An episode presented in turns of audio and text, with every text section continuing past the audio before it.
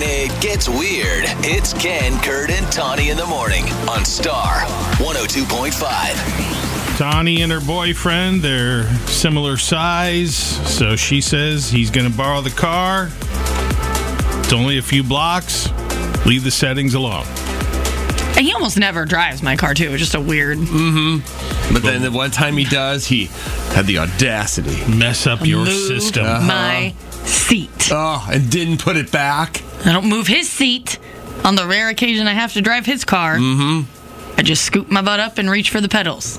Because he, s- he does put his seat like he's about six inches taller than he is. Mm-hmm. Which is unnecessary, but whatever. That's his car. He can do what he wants. Right. All right, is this an okay thing to do? Moving and adjusting things when you're similar size and it's a short distance. All right, Chloe and Waukee. All right, what do you think, Chloe? You know, I'm I'm a little torn, but um, yes, obviously it's okay. It's like you want to you don't you want your significant other to be safe? Like if I can't see that like out of my mirror, even if it's a short distance, or like my significant other's like a lot taller than me, and like I can't reach stuff.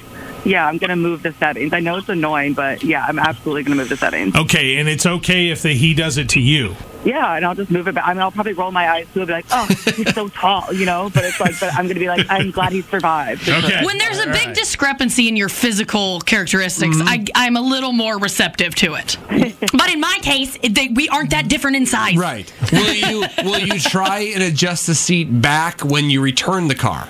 Nah, because I'm, I'm gonna, I'm, I- you know, it's like I'm not gonna know the actual setting. You know, I'll be like, I moved your Yeah. seat. I probably just tell them. I'm sorry, but that is you are robbing me of the joy that I get from my wife because I never know where it's going to be. I always just I always look at it and go, "What made her think that was the right setting?"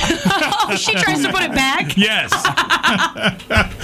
okay, thank you, Chloe. You have a great day. Appreciate the call. Bye bye.